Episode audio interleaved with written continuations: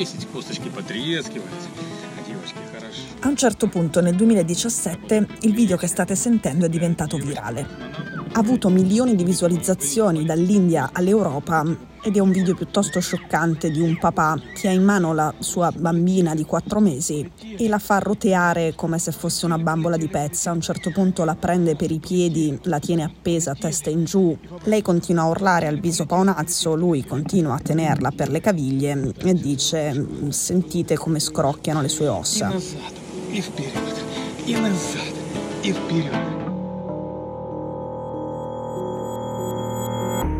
Nel momento in cui questo video è diventato virale, nelle didascalie veniva scritto uno youtuber ucraino fa roteare sua figlia di 4 mesi o un blogger ucraino tiene appesa per i piedi sua figlia.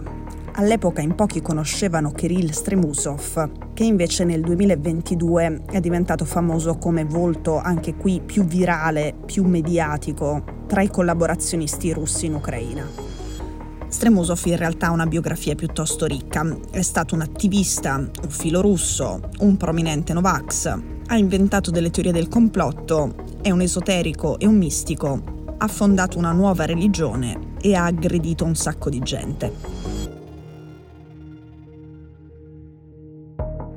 Quando è cominciata questa guerra e quando è stata occupata Kherson, i russi lo hanno nominato vice capo dell'amministrazione di occupazione di Kherson. Lui è morto in un misterioso incidente d'auto a 45 anni il 9 novembre, poche ore prima che i russi annunciassero il loro ritiro da Kherson.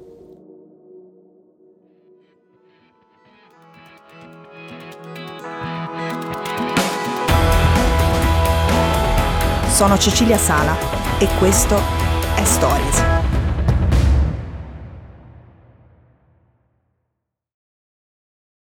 Я подавал, э, сейчас закрыли сайт Минюста, а раньше по коду ИДРДБО можно было вычислить, кому какой орган принадлежит. Сейчас они A закрыли Kherson этот Stremusev доступ lo к conoscono piuttosto bene. Lui si è trasferito qui dalla Oblast di Donetsk nel 2009 e dal 2022 non era solo un cittadino di Kherson, ma era il vice capo dell'amministrazione. Io era da molto prima di questa trasferta ucraina che avrei voluto fare una puntata su di lui e corteggio da molto tempo una sua amica che si chiama Anna. Non vi dirò di più di lei, non vi dirò il suo cognome perché anche se a un certo punto si era aperto uno spiraglio e lei si era detta disponibile per un'intervista, poi è sparita e ne deduco che non abbia voglia di parlare di questo argomento. Anna è di Kherson, anche se ormai da un po' di tempo vive in un'altra città ucraina, e Stremusev è arrivato a Kherson nel 2009. Era a capo di un'azienda che produceva mangime per i pesci. A un certo punto ha dei problemi legali, ha dei problemi con gli ispettori che si occupano di controllare che sia tutto ok nella produzione del mangime dei pesci e molla questo lavoro.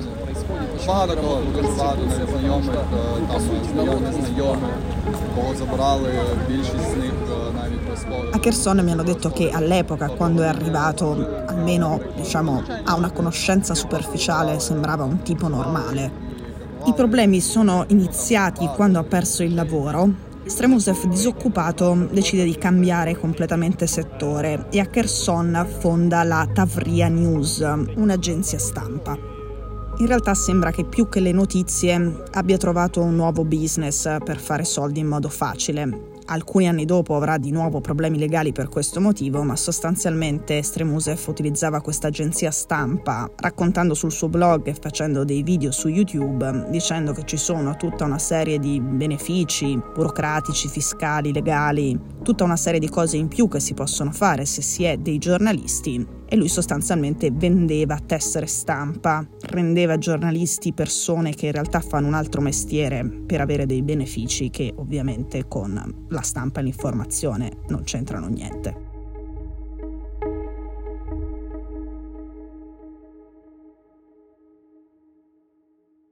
Вижу горы и долины, вижу реки и поля.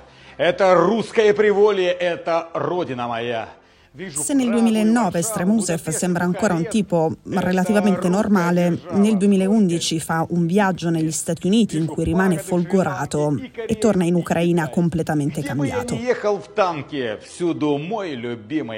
Quello che state sentendo adesso è un TikTok di Stremusev in cui parla un po' come un folgorato e con tono poetico, creando delle rime, dice quanto ama la Russia e che lui tutte le mattine si sveglia e canta canta gridando l'inno russo. Все на свете любят русских на родной моей земле.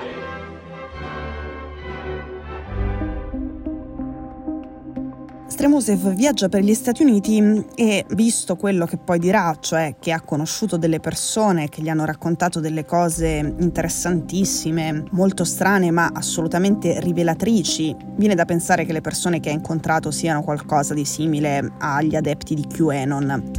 Nel 2011 Stremusev decide di prendersi un anno sabbatico e lo passa tutto negli Stati Uniti. Dice che questo lungo viaggio è stato il momento più felice della sua intera vita e torna da quel viaggio con un'idea del mondo e della realtà che è un misto tra QAnon e le teorie di Alexander Dugin, del cosiddetto filosofo di Putin. Filosofo di Putin che infatti piace moltissimo ad alcuni ambienti dell'estrema destra trampiana degli Stati Uniti, anche più di quanto non piaccia allo stesso Vladimir Putin, che probabilmente non lo ha mai incontrato. Negli Stati Uniti lui era diventato fan di alcune teorie del complotto, di una visione esoterica della realtà e su ispirazione di quello che aveva imparato da quelle parti decide in Ucraina di fondare addirittura una specie di religione, una setta religiosa.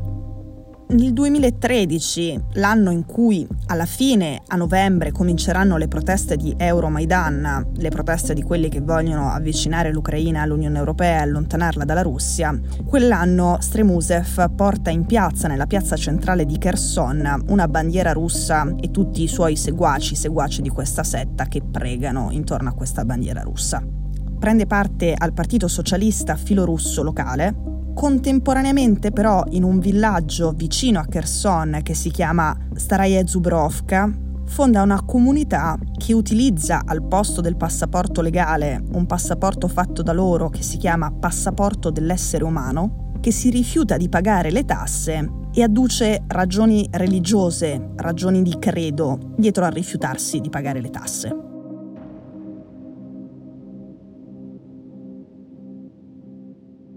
Многие из нас, приняв простое решение –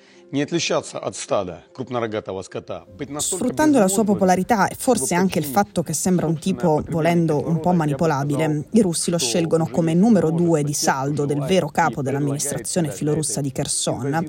Ma mentre Saldo si occupa delle cose serie, Stremusev si occupa della comunicazione. e per questo è l'uomo più esposto, più esposto anche agli attacchi degli ucraini, dei partigiani ucraini di Kherson, dell'esercito, dell'intelligence, delle forze speciali ucraine ucraine. Lui si presta al gioco, gli piace, è vanitoso, si diverte ad essere il protagonista dell'occupazione. È quello che annuncia alla popolazione tutti i fatti più importanti fino all'annessione, poco più di un mese fa, di Kherson alla Russia. Херсона и Херсонской области. По имеющимся у нас данным, Ovviamente l'annessione dopo i referendum a farlocchi, quelli dove avrebbe vinto l'annessione appunto con l'87% a Kherson, che non è l'impressione che si ha dopo essere stati nella Kherson appena liberata.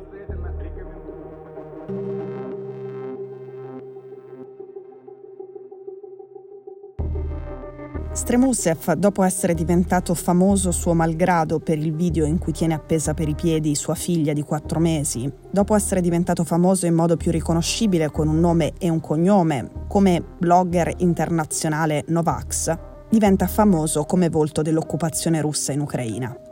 Lui, oltre ad aver annunciato l'annessione di Kherson alla Russia, meno di un mese e mezzo dopo si è ritrovato invece ad annunciare le evacuazioni dei civili da Kherson, quelle della fine di ottobre, prima che poi il 9 novembre arrivasse l'annuncio del generale Surovikin, del comandante delle operazioni russe in Ucraina, e del ministro della difesa Shoigu, l'annuncio del ritiro delle truppe.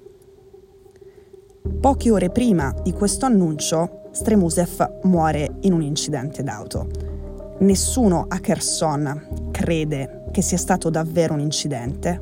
Un'ipotesi è che sia un altro collaborazionista ucciso dai partigiani ucraini a Kherson, ma visto il momento in cui è successo, qui ritengono ancora più probabile un'altra cosa. I russi avevano il vizio già nel 2014, già in Donbass, di vendicarsi per un fallimento, di reagire a una sconfitta, uccidendo quelli che sono passati dalla loro parte e non sono riusciti a fare andare bene le cose. Il volto dell'occupazione russa a Kherson è morto poche ore prima dell'annuncio del fallimento russo a Kherson.